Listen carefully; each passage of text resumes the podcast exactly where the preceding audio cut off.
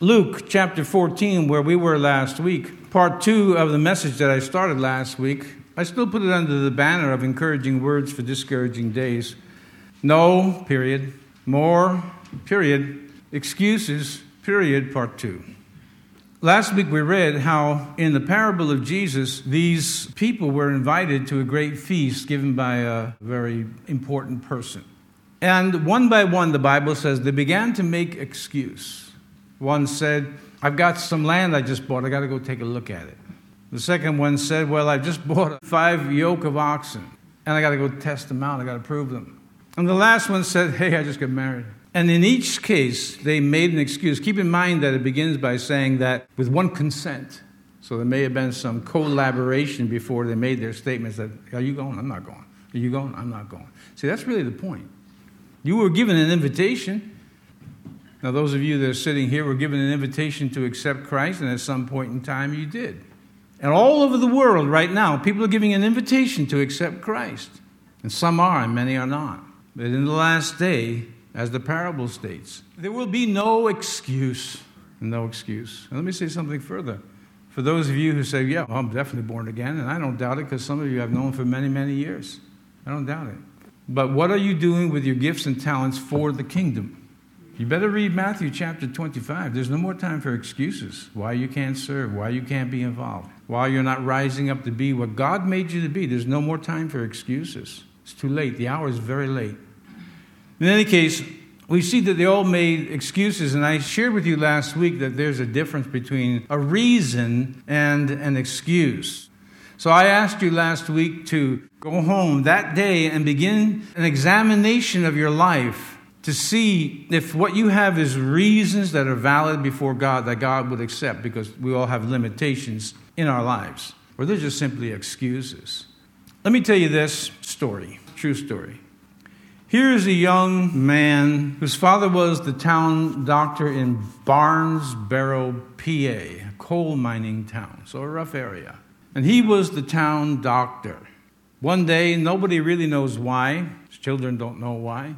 He gave up his practice, and even though at one time he was a deacon in a church, gave up Christ, gave up Christianity, became a very intense critic of Christ, the Bible, Christianity, Christians, and so on. Became the town drunk, a fairly notable doctor. He went from this, we'll say, prestigious position, fulfilling his call in life as a doctor, to walking away from practice of medicine turning it over to alcohol. Not only alcohol, but the abuse of his wife, physical abuse to his wife, of his children. When this young boy was born, this former doctor now turned a hate filled critic of the, well, the world, but of Christ in particular, Christianity. He didn't even bother to name him. So this young boy went around, and people didn't know he didn't have a name. So people say, Hey, you, or guy, he didn't have a name. I mean, who's born in America and doesn't have a name? What father doesn't take the time to look at his son and feel some pride, as we all have? Not every son turns out so well. But initially, in the beginning, you feel this pride towards this baby and you name him something. One of the names I had picked out for one of our sons was Thor. but my wife wouldn't have it, so we settled on some others. Thor, it's a powerful name. Thursday, by the way, that's how we get Thursday, Thursday. In any case, that may have been a bit much, but here's the doctor who doesn't even name the boy. So the boy named himself. After a period of time, he got sick of people saying, Hey, you, or Guy, come here. And he named himself this kind of unusual name, Sim, S I M, Isocrates, for whatever his reason was. That became his name, Sim Isocrates, named himself. Now, he had a sister, Sim, whose name was Oneida, and she was in the same abusive relationship that the boy was as well. And one day she turned her heart over to Christ and she was born again of the Spirit of God. Now, the father, who was both bankrupt and broke and dying, she took him in and she nursed him. And when she became born again, which was at the same period that she took her father in, her father he said, You just go up there and die, up where the church was very mean, bitter old man. And then finally, this doctor died at the age of 55 from alcohol related abuse, and he passed on. But now, Sim, the young boy, he wanted to know what was the source. Remember, now keep this in mind, there's a big point here. That Oneida, the woman, and Sim, the young boy, were raised in the same home, same father, same situation. Oneida decided to make something of herself. She received Christ. Sim found out from his sister what had happened, how she received Christ, and he did the same. Now, a young man where definitely all the odds are against him. I mean, it's tough enough being raised in a coal mining city, it's a rough blue collar life. But when your father doesn't even name you and he was given over to alcohol, you're watching your mother be physically abused and your sister be abused and all of that, it's easy to go around in life making excuses for why you are now an alcoholic. I had a bad father. All this nonsense. Sim decided that he would go to medical school. And he put himself through medical school. There's nobody there to pay. This is back in the day before everybody was getting things for free.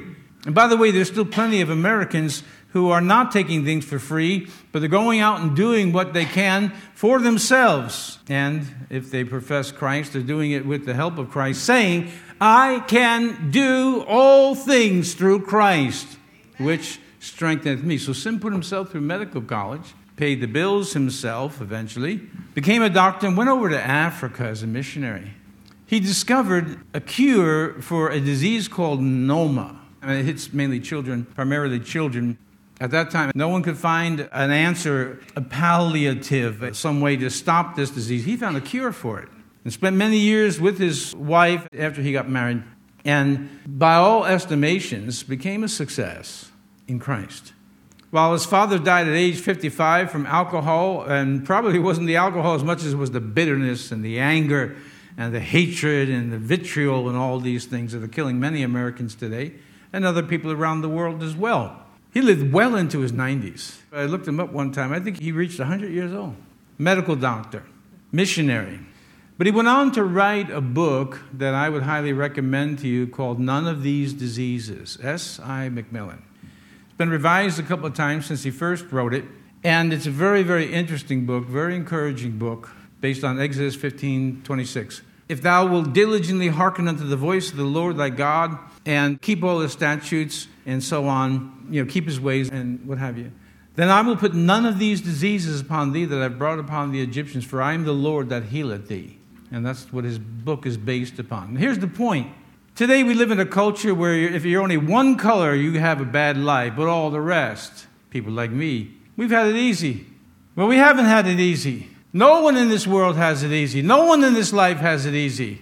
But here's a man that could have used every excuse in the world to not only not be something in life, to not even go get a job, but to constantly talk about his home life and how dad beat mom and all the language that had to go with it, and the drunkenness and the bitterness. But two of them Oneida, his sister, and this young boy that named himself Sim and now is, well, he passed away, but his name was S.I. McMillen, did something in the circumstances and with the circumstances that he was presented with. Life, if I can say it this way, life deals all of us a hand. And you got to play the hand that you have. And you either got to play it or you got to fold and get out of the game. Because that's the only two choices that life gives you. I could say God, but let me just lower just a little bit. Now, God reaches out to you and says, I can make something of you. I can take you out of this situation and I can make something of you, but the choice is yours. The choice is yours. And will it be rough? Was it rough for S.I. McMillen to come from where he came from to reach the heights of medical practice and other things that he has a great legacy, by the way, with his children and those that knew him? Does it take effort? Yeah. Is it easy? No. But everybody makes a choice.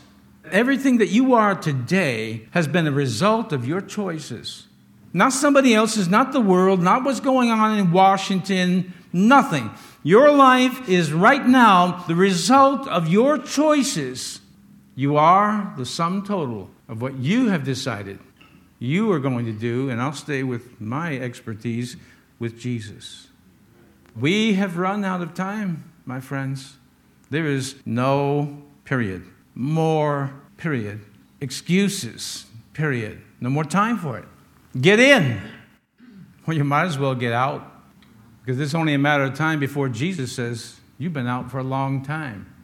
You say you've been in the way. Well, that's an expression for Christianity. You've been in the way for 60 years, 50 years, whatever.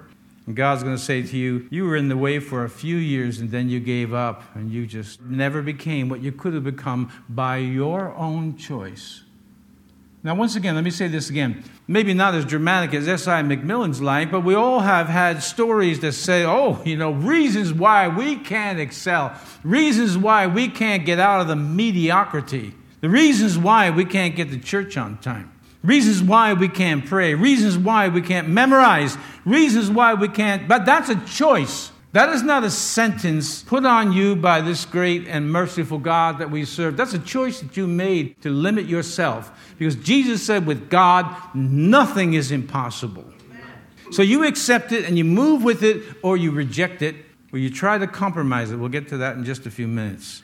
Now, look with me in Luke 14 25, where the Bible says, And there went great multitudes with him, and he turned and said unto them, If any man come to me and hate not his father and mother, and wife and children, and brethren and sisters, yea, his own life also, he cannot be my disciple.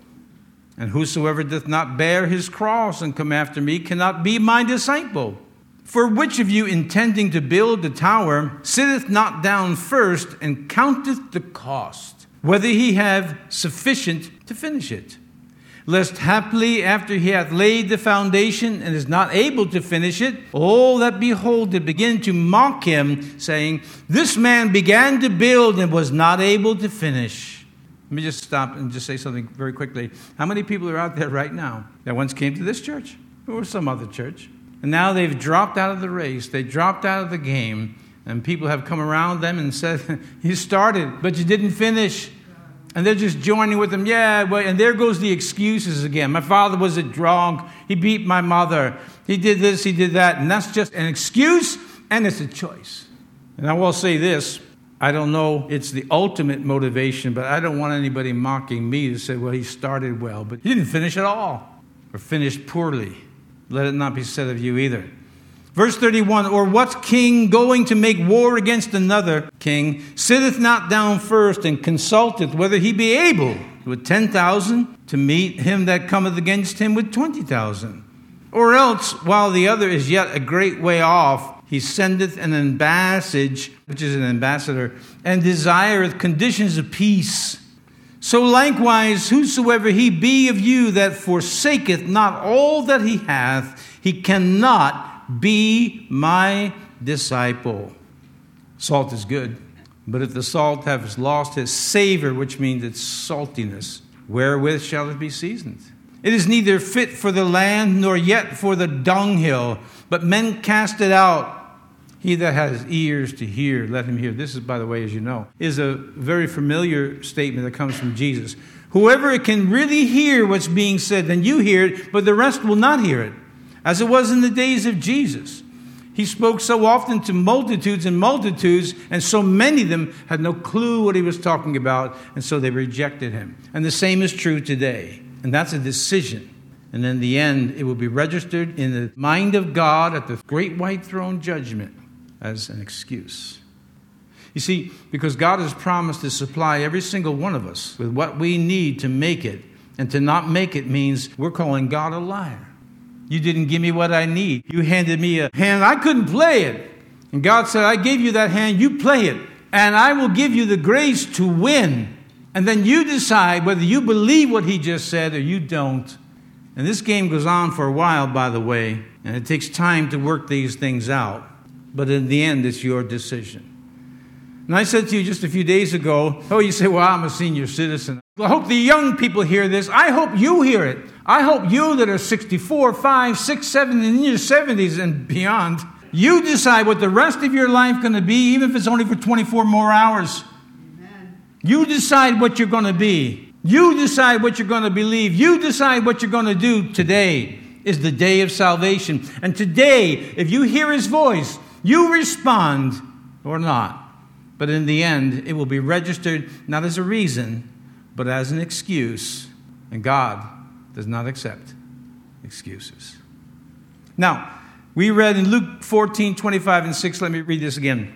And there went great multitudes with him, and he turned and said unto them, If any man come unto me and hate not his father and mother and wife and children and brethren and sisters, yea, and his own life also, he cannot be my disciple. Now, quickly, and I think you understand this, but quickly, the one salient factor about Christ is love. He loved the unlovely. He loved people nobody loved. Some of them didn't even love themselves. But how then can he talk about hatred? Well, it's a hyperbolic expression. What he's saying is that I'm God come in the flesh, and your allegiance to me must be supreme before all of these other relationships and every one that he names, including your own life, is someone in your family. That's why, and I poke fun, believe me. At the third excuse, I can't get there because I just got married. Well, I don't want to hit this, the wife won't let me go thing too hard. Because I know, and I told you last week, men do the same thing to their wives, but it's still a choice. I was just listening the other day because it's one of my favorite albums made in 1979 by Bob Dylan. It's a slow train coming. That was one of the most prescient, the entire album came out two years after my wife and I were born again. There's a slow train coming. Look it up, listen to it. You don't have to be a Bob Dylan fan, but those lyrics on Slow Train Coming, the entire album, really prescient. But the first song on the album is You Gotta Serve Somebody.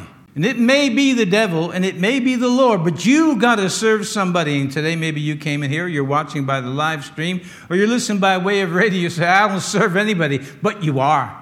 If you have refused to serve the Lord Jesus Christ, you don't know it maybe, but you're serving the prince and the power of the air, Satan. And he's got you right by your brain. I wasn't thinking of brain, but brain.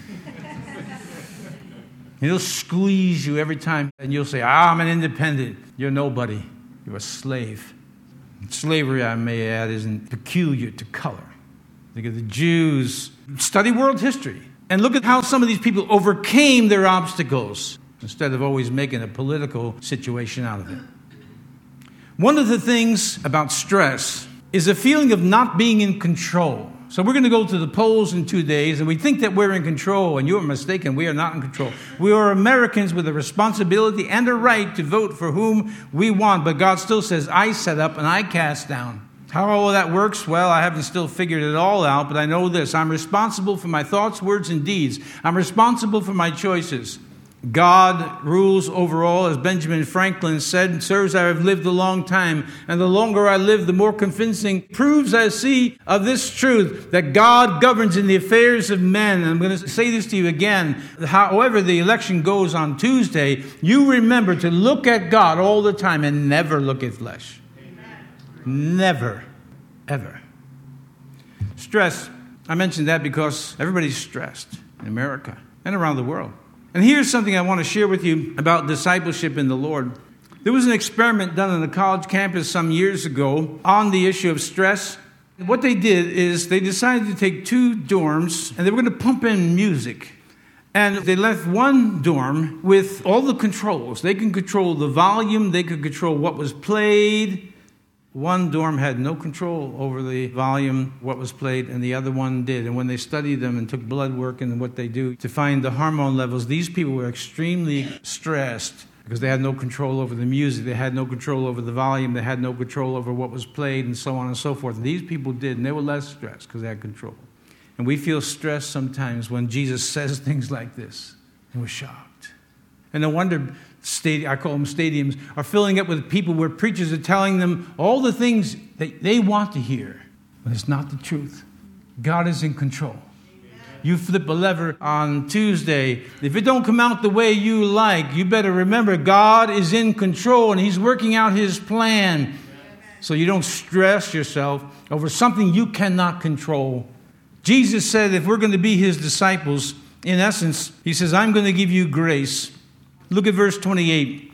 For which of you intending to build a tower sitteth not down first and counteth the cost, whether he have sufficient to finish it? How does this deal with, say, this little prayer? There you are. There you go. Is a disciple actually someone who's born again? Is someone who's born again actually a disciple, or do we separate the two? Let me say quickly this. When you receive Jesus, you receive a person. You don't receive his left arm or his right arm. You receive everything about Jesus. When you're born again, you are a disciple. And if you're a disciple, then you must be born again. And a disciple is a pupil. a learner. I'm a learner. You're a learner. But he sets out here these standards to be a learner in Christ and saved. Unless happily after he hath laid the foundation is not able to finish it, all that behold it began to mock him, saying, This man began to build and was not able to finish. And then he talks about the king who won't go to war, shouldn't go to war unless he can figure out, do I have enough? If I'm prepared enough to beat this army that's coming against me, I only have 10,000 soldiers. He may need allies. He may need more, whatever, weapons, ammunition, preparation, training, whatever he needs to say, I'm prepared, rather than sending out an ambassador and say, Look at, we surrender. We surrender. Here's the little white flag. We surrender. How many professing Christians have already surrendered when they signed on for the gospel as we read it in the Bible and they said, I surrender. I give up. I can't do this. And here's the irony no, you can't do it. But through Christ you can. Our help comes from the Lord, not from men. Some of you are old enough in the Lord to remember Steve Camp. He had 21 number one hits in Christian music. And in 1986, he wrote a song, I want to read you the lyrics, called Cheap Grace. Now, here's a Christian musician you can actually listen to. But just to forward just a little bit, in 1998, he came up with 107 theses of his own in the tradition of Martin Luther. And this is what he was calling for. He was calling for reformation in the music industry in Christianity, some things you've heard me say. I want to just read to you just a little bit of the preamble to his 107 theses about calling for reformation inside the church, but specifically inside Christian music. Listen to what he says. He wrote in 1998, Steve Campbell, the need for reformation and revival is great in evangelicalism today. Money has become the number one plumb line. Now, this is a guy who's got 21 number one hits in Christian music, or had. Money has become the number one plumb line and prerequisite for ministry, secular ownership of Christian publishing houses, which is true. Music companies, bookstore chains, and radio stations abound. And I've dealt with many of these, and I've rejected them. Unsound doctrine is spoken against, but not stood against. And politics continues to be touted as the great savior for a nation in moral and spiritual decline. But the great hope for any generation, including ours, is the gospel of the Lord Jesus Christ. He alone is the answer. May we pray today, beloved, that the Lord would revisit his people as he did in the Great Awakening. This is 1998 in the Great Awakening through Jonathan Edwards and renew our hearts toward him. May he bring revival to his church in every nation, repentance from sin, and reformation in the recovery of his gospel of justification by faith alone. May the Lord open his heavens, wake us up from the lukewarm Laodicean sleep that plagues us so much in evangelicalism and revive us again. That's coming from a Christian music artist. He's also a pastor. To that, Steve Camp, I say amen. Cheap Grace, 1986. I feel sick when I look at this sin in my life. I can't take it any longer. All along, I've known what to do, what is right, but my heart wasn't stronger. Why do I do the things I don't want to do? Do you ever feel the same way? Well, that sin has got its hold over you. You try to stop, but you just can't walk away. Why do I listen to the teaching that tickles my ears? How they play on my emotions, how they laugh at me through their tears, there's no call for my devotion. Am I a man enough to face the truth? Do you ever feel the same way? Like the world has got its hold over you. You try to stop, but you just can't. Talk away. Cheap grace. We've watered it down, the blood he shed. We say, We've given all, but we haven't hardly bled. Cheap grace. You know, it cost him everything. It's easy to abuse when you think it is for free. In these last days, men's hearts will turn hard. This is a song, these are the lyrics. They become lovers of pleasure. Oh, how they run away from their God to seek other treasures. Why do I do the things I don't want to do? Do you ever feel the same way? Like the world has got its hold over you. You try to stop, but you just can't talk away. Cheap grace, we've watered down the bloody shed. We say we've given all, but we have hardly bled. Cheap grace, you know it cost him everything. It's easy to abuse, oh, what you think is for free. Am I man enough to face the truth? Do you ever feel the same way, like the world has got its hold over you? You try to stop, but you just can't talk away? Cheap grace. We've watered down the blood he shed. We say we've given all, but we have hardly bled. Cheap grace, you know it cost him everything. it's easy to abuse what you think is for free. And the song goes on with a few other verses in that vein. Steve Camp, 1986, calling for reformation in Christian music as well as the church. But the expression cheap grace actually originated with Dietrich Bonhoeffer. I must say this before I mention and read his quote. Dietrich Bonhoeffer was not an Orthodox Christian pastor and theologian. He denied many of the major doctrines of Christianity. But his quote, while he was in labor camps in and during the Second World War, which he was eventually hung, these he wrote before he was hung. And with this, I think we can agree. Bonhoeffer wrote in the book now called The Cost of Discipleship cheap grace means grace sold on the market like cheap Jack's wares. The sacraments, the forgiveness of sin, and the consolations of religion are thrown away at cut prices. Grace is represented as the church's inexhaustible treasure, from which she showers blessings with generous hands without asking questions of or fixing limits. Grace without price, grace without cost, the essence of grace, we suppose, is that the account has been paid in advance, and because it has been paid, everything can be had for nothing. Since the cost was infinite, the possibilities of using and spending it are infinite. What would grace be if it were not cheap? Cheap grace is the preaching of forgiveness without requiring repentance, baptism without church discipline communion without confession, absolution without personal confession. Cheap grace is grace without discipleship, grace without the cross, grace without Jesus Christ, living and incarnate. And as I said, Bonhoeffer was not an Orthodox theologian or pastor, but that's true. Then he went on to write this Costly grace is the treasure hidden in the field. For the sake of a man will go and sell all that he has it is the pearl of great price to buy, which the merchant will sell all his goods. It is the kingly rule of Christ, for whose sake a man will pluck out the eye, which causes him to stumble.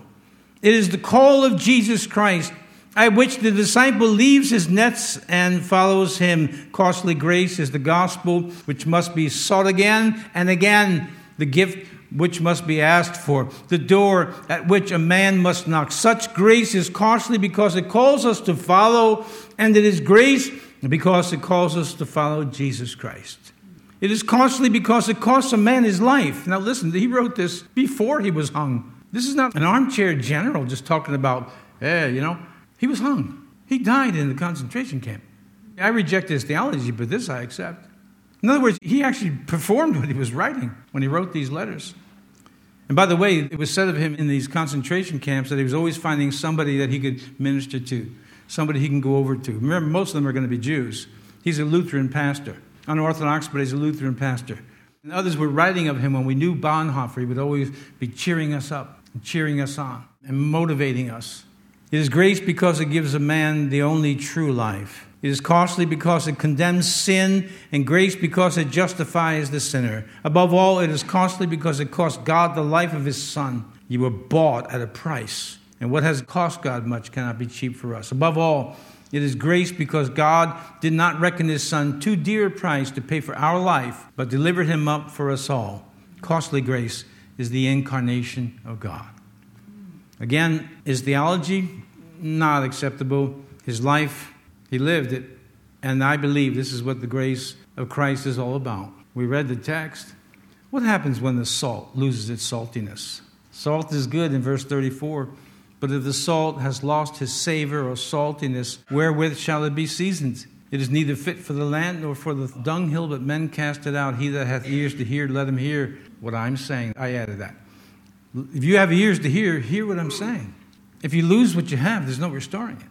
Sodium chloride, which is our table salt, has a tremendous bond. In other words, sodium and chloride, when they come together, they're just happily to get married and they don't come apart too easily. But you can separate it. Chemically, you can separate it. And one of the easiest ways to separate sodium and chloride to make it worth nothing is to put it in water. Well, try it. What happens when you get a little moisture in your salt shaker? You know. Why do we put rice on the top of it during summer months when it's moist? Is to preserve the salt from getting separated chemically so that it's good for nothing. Who puts salt that is not salty on anything when that's what you want? You want it to be seasoned. Of course, salt has been for many generations used as a preservative. It still is. I gave up processed foods for that very reason. I can't calculate the amount of sodium going into my body if I'm going to be eating out of a can, a bag, a box, a bottle. Yeah, salt likes to stay together. But put it in something like water. You could do it with electricity too. Put it in something like water, and all of a sudden it's not salt anymore. And when you compromise the gospel, when preachers, I say preachers, when preachers don't accent the verses they've read, they went to school with, well, at least in the past, and they say things I've heard this said to me as a pastor from people I know who are pastors. Well, you know, I say, well, why don't you talk about hell? Well, you know, why don't you talk about, well, you know, we can't scare people away. Scare people away.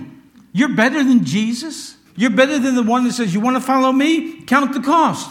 You're better than Jesus because you're clever enough to draw them in with some type of program or some type of plan. You're better than Jesus as you rip pages out of your Bible and refuse to speak about it. That's the gospel of Jesus Christ. That's what I'm called to do. And I can't mitigate, I can't amend, I can't change the Bible, or put myself in peril. I put myself in peril if I start compromising this Bible, whether in the way I live, in the way I think, and the way I speak, and so on, and the way I preach.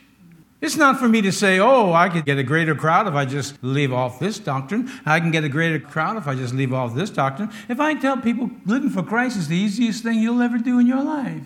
I can pack a church, believe me.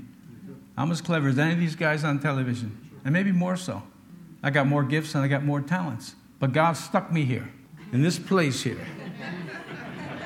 And you listen to me, we are all stuck here. We are stuck, well, we're stuck together, yeah. We're stuck. Remember that the people of the upper crust, they're not really bread, just a bunch of crumbs stuck together. In any case, yeah, we're stuck together. And God has sent us here to the most difficult place in America. How do I know that? I've read the statistics. The capital district area, Albany, Troy, Schenectady, and it reaches out here where it gets, I think, a bit worse, is number 100 on the list for biblical illiteracy. So no wonder we have so much compromise and so many clever meetings and seminars of how to get people in, how to attract the seekers. How did Jesus attract the seekers? You want to be my disciple and you don't hate your father and your mother and your sister and your brother and your children and your own life, you cannot be my disciple. Well, Jesus, you need to go to a seminar. You need to know how it is. You need to read How to Win Friends and Influence People by Andrew Carnegie. You need to get some of the positive message in there. Well, let me tell you something very quickly. To become a disciple of Jesus, think about the benefits. He says, and nothing shall be impossible unto you. I'm still working on that one. I really mean that stretches me beyond even my imagination, but I'm not denying it, and I'm going for it. I'm going for it in my prayer life. I'm bugging God on certain issues, and they're minor issues. Wouldn't make a difference to you, me, or anybody. I'm just going to prove this thing in my life again and again and again. Because you see, no matter what the cost is, the benefits are greater. Oh, bless the Lord, oh my soul, and all that is within me. Bless his holy name. Bless the Lord, oh my soul, and forget not all of his benefits. Is that positive enough for you?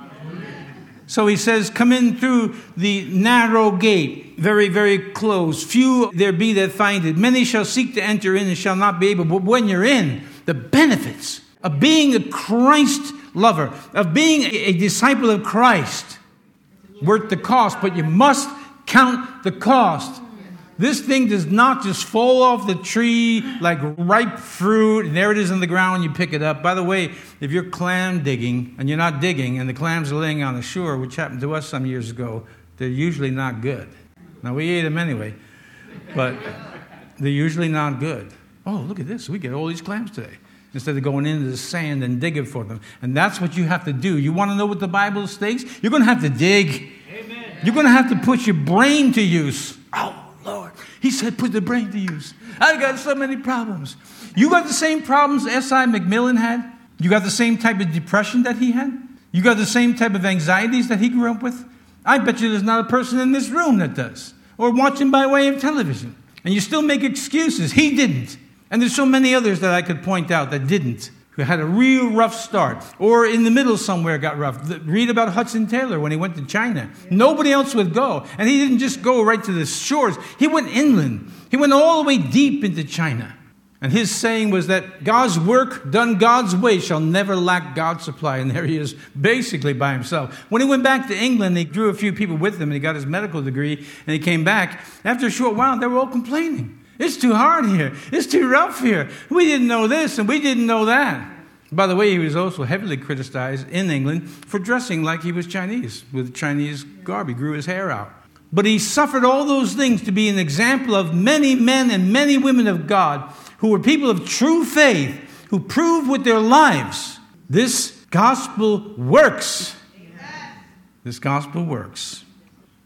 Watering down the gospel, amending it, changing it, skipping over the difficult verses, just so you keep coming back. That's not what a preacher is. In the strictest sense of the word, a preacher is actually a prophet. Not a prophet like Jeremiah and all that, but when we're quoting from them and when we're preaching them, we are preaching the Bible's prophecies and principles. No preacher's given the right, and you're not given the right in your personal study, so I don't like that verse.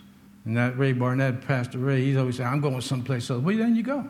But you remember, if you're not hearing the gospel of Jesus Christ in its purest sense, you will be held accountable because you knew better. You knew better.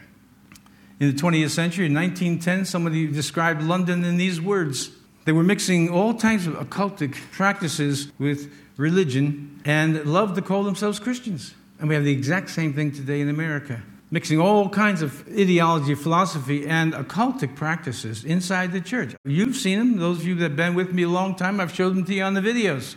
I say it's nonsense. It's worse than nonsense, it's demonic. I think Satan loves the gospel? He hates the gospel. It's his nemesis. It's the thing that has taken him down. There he fell from heaven like lightning. He's going to fall again. And those who have Christ in this biblical sense and stick to the text and stick to the words of Christ and say, Amen, Lord. Strengthen me, give me grace, but Amen. We will be standing on the battlefield at the end with the pitted sword and the dented shield and the helmet that may just be a little bit crooked because we were actually in a real battle. But having done all, we're still standing. Picture the blood dripping off the edge of the sword of all the demons and devils that we have killed in Jesus' name. And you remind yourself, we're not wrestling in America against flesh and blood. We're wrestling against principalities and powers and evil. An evil that came into this country because the church dropped the ball. The church didn't preach the gospel. The church became watered down and the salt became good for nothing. The salt became good for nothing. And now the real pity is that they're giving it to other people who many times come into churches, and because the pastor is supposed to be the uh, elite, understood one, you know, the, the initiated, he waters down the people, spoils them, enables them. No. Jeremiah chapter 8, verse 6. I hearkened and heard, but they spake not aright. Talking about the false prophets. No man repented him of his wickedness, saying, What have we done? Everyone turned to his course, which means his own way. And the, as the horse rusheth into battle, yet the stork in the heaven knoweth her appointed times, and the turtle and the crane and the swallow observe the time of their coming. My people know not the judgment of the Lord. How do ye say we are wise and the law of the Lord is with us? See, that's the combination of religion hmm, and occultic practices which they were doing during the times of Jeremiah. How do you say we've got the word, we've got the Lord, we've got the law? Lo, certainly in vain made he it. The pen of the scribes is in vain. In verse 8, Jeremiah 8, Jeremiah 9, 8, 9. The wise men are ashamed. They are dismayed and taken low. They have rejected the word of the Lord and what wisdom is in them. Therefore, listen, therefore will I give their wives unto others and their fields to them that shall inherit them. For everyone from the least unto the greatest is given to covetousness, the love of money. For the prophet, even unto the priest, everyone dealeth falsely. For they have healed the hurt of the daughter of my people slightly, saying, Peace, peace, when there is no peace. We need to return to the gospel as it is, and here's the great blessing in this ministry, in this church. You can go home and read it for yourself. I don't tell you as Morris Cerullo once told the crowd, you close that Bible, I'm the prophet, I'm the speaker here. It's not going to get done through that book. you got to listen to me. My friend was there that day and he spoke up in front of hundreds of people with his Bible and he says, Not me, brother, not me. This is the Word of God. Amen. Another woman, she got up out of her seat, kind of a big woman, and she got up out of her seat and he, from the platform, Morris Cerullo, said, Stop that woman. He didn't know that she was from Brooklyn. and filled with the Holy Ghost. I told that to one of my leaders one time. I said, Not only am I filled with the Holy Ghost and from the Bronx, well, Yonkers, and I said, Every time you push me, I get more adamant to stick with this thing. And I did. And he was the first general superintendent of my former denomination to resign in the midst, the first one. Why? Because I kept the pressure up. And you say, You think you did it? I do. I really do. Because nobody else was doing it. That's how I factor it in. Nobody else was doing it. I kept the pressure up. He pushed me and pushed me and pushed me and pushed me. And some people, when you push them, they get worse. They get worse, and I'm one of them. Anyway, this woman got up, let me out. He told the usher, Stop that woman. Said, You ain't stopping me. Now it's a big deal. You know, now the seminar is taking on a different flavor. this character, I wish I had my jacket with me. This character, when he first came on the stage, has, you know how the artists and the Hollywood guys and all these people, they wear the jacket, they don't put their arms in it, they kind of walk like this. And he actually turned around and says, Isn't somebody going to take my jacket off? I wish I was there. I would have taken his jacket off with his shirt. Here's your shirt. Here's your jacket. I wrote to you in the email. There's a great falling away that we read about in the Bible, and I put there, and I've done it a few times. There's a great falling away going on right now. Don't you be one of them. You stick with Jesus right to the end. 1 Timothy 4 1 Now the Spirit speaketh expressly that in the latter times some shall depart from the faith, giving heed to seducing spirits and doctrines of devils. The Spirit speaketh expressly very clearly that in the last days there'll be people departing from the faith and departing from the faith now, and they have been before we were born. Will you be one of them? You say no, then count the cost because the pressure is rising and it's going to keep on rising. I can't tell you the goals I've set myself. I told my wife the other day I won't even tell her. I don't want anybody saying, "Oh, you're too old for that. You can't do that." No, Mm-mm. I'll keep it to myself. But you remember that young guy up on the hill? Those of you that were with me back then, he's back. He's back and he's worse than ever. Believe me. Hebrews 10 25 through 27. Not forsaking the assembling of ourselves together as the manner of some is. Why we can't get to church, that's the way we would say it.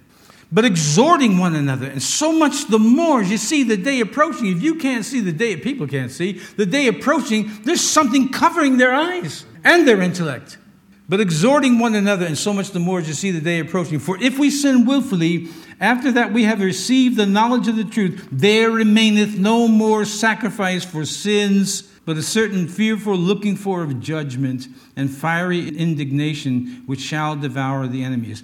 That's in the Bible. I didn't write it, but I'm not going to skip over it. I'm not going to say, boy, if I say that, some people won't come back again. That's not my business. My business is to preach the gospel. God adds to the church, God takes away from the church. That's God's business. My business is just to do my duty. I read of a pastor who had a friend, a missionary to was to China. Chinese Christian came up to him and he said, I have memorized the entire Sermon on the Mount. And he began to recite it for the missionary, and he got it word perfect. Chapters 5, chapter 6, chapter 7 of Matthew. And the missionary was astonished because remember, most pastors not only don't read their Bible, they don't memorize it either or pray. That's the truth. That's a trade secret. It's no longer a secret, is it? Because I'm telling you that's the truth. And when he asked this Chinese man, How did you memorize it? He says, Because I've been living it for the last year. He'd take a verse and go out and do it. He'd take a verse and go out and do it. He'd take a verse and go out and do it. And it burned in his memory, but he had it in his experience as well. That's a real, a real challenge. Dr. James Stewart, a British preacher of great notoriety years ago, he said this The greatest threat to Christianity is not communism, it's not atheism, it's not materialism. It's not humanism. And I'm going to add, it's not the Democratic Party or the Republican Party or the president or anybody else. That's not the greatest threat to Christianity. The greatest threat to Christianity is Christians trying to sneak into heaven incognito without ever sharing their faith, without ever living out the Christian life, without ever becoming involved in the most significant work God is doing on planet Earth. I agree. I have told you I believe the preaching of the gospel, what I'm doing, is by far the greatest, most important work that can be done on planet Earth. I told you about a friend of mine who said, You got to get in politics. I said, Not me. Oh, no. I wouldn't get past the first sign put on my lawn because someone comes and touches it, and there I would be. I'd blow my testimony. You could guess why. I'd never get elected. And if elected, I'd never last long because I'd be the guy constantly standing up and saying, That's wrong. That's not right. You can't kill babies. And can't say, well, it's in the Constitution. It is not in the Constitution. That's murder, plain and simple. Well, let me say this and I'll finish. Again, I mentioned the benefits of all of this here. You know, we have a tendency to look at one thing or the other, as I've mentioned before. The cost of discipleship. Who wants to hear this? I didn't come here. I got a headache. And you're probably going to leave with a worse headache than when you came. Now, you want to be healed? We'll lay hands on you, but you better believe God to remove the cause of the headache, which is your compromise. This is coming from Duke psychiatrist. I don't know that he's a Christian. From Duke University. This statement some years ago came out. Duke psychiatrist Redford Williams comments this. Listen, this is coming from a psychiatrist. People who find religion useful but selectively shape their creed in their own interests or other interests tend to be less mentally healthy. That's a psychiatrist speaking, not a preacher. I didn't say it, he said it. You take the Bible and you say, well, I don't know. and so I'm going to fit it like a suit. Uh, you get the tailor, you know, he measures your shoulders and the arms and the legs, and there it is. But that's not the gospel. You can't make the gospel suit you. You can't ask God to accommodate you. You've got to go with what God says here. And it boils down once again to this you either do it or you don't. We all fail in the attempt. I think I fail more than you do. I ain't giving up. I'm not giving up. No. Finally, Dr. Williams went as far as recommending that people, quote, become a truly practicing member of the church practicing whatever is preached with all the heart. Remember, he's a psychiatrist. He's talking about mental health. We're here talking about health of the spirit, health of the mind, and interestingly, the health of your body. I don't have time. I'm out of time to give you the statistics of what following Christ will do for your physical health, your mental health, and your spirit. You want to be a man? Follow Christ. You want to be a woman? Follow Christ. Do not follow that crowd. Do not follow that broad way. Follow Christ. Take your lumps because they're coming. You probably got a few already. There's more coming. This fight is, I don't know what round we're in, but it's not over yet. The bell hasn't rung. We're still in a fight, and we're going to be in a fight. And every time you get hit and you take it, get tougher and tougher. I tell you, falling on the floor six months ago, flat on my face, taught me a lesson. What was the lesson? Well, among other lessons, I can still do all things through Christ. I had a 300 pound snowblower fall on my head after I hit the floor.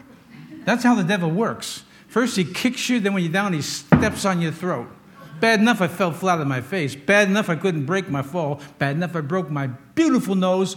And then had a 300 pound snowblower fall on top of my head to boot. And I got up under my own steam. Why? Because I'm strong? No. Because Christ in me is strong. And we are indestructible in Christ. Let's go before the Lord. Oh, we bless you, Father. We praise you. We thank you. We give you all the praise. We give you all the glory. We give you all the thanks. Let not one single person in this sanctuary, nor anyone who is watched or listening by way of radio, walk away from this message. That's what I pray, God. I pray they would not walk away from this message, but rather to say, Here am I, Lord, send me. If no one else goes with me, I'm still going. As our elder said Wednesday night, one of our elders said the other night, we're going with you. We're going without you. Amen. But we're going.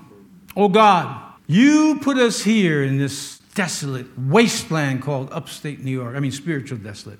Spiritually desolate. Oh, we got great mountains. We got bigger mountains to climb than that when it comes to morality and the gospel of Jesus Christ. But in Jesus' name, we will find a way or we will make a way, but we're going over and through those mountains to conquer in the name of Jesus Christ.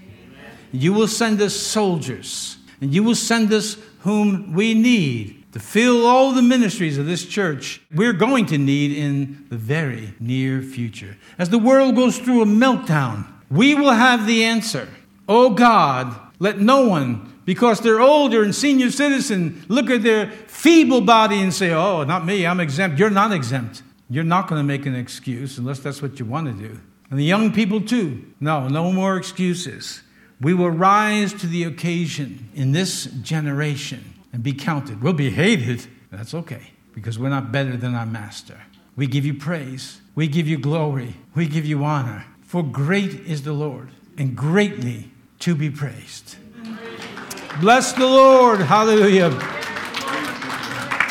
Hallelujah. They call us holy rollers. And what they say is true. But if they knew what we were rolling about, they'd be rolling too. Bless my friends as they go on their way. I ask you today, Lord God, to keep them, protect them, fill them with your spirit, and let them be able to say, This is the day that the Lord has made. I will rejoice. I will be glad in it. In Jesus' name we pray. Amen? Amen.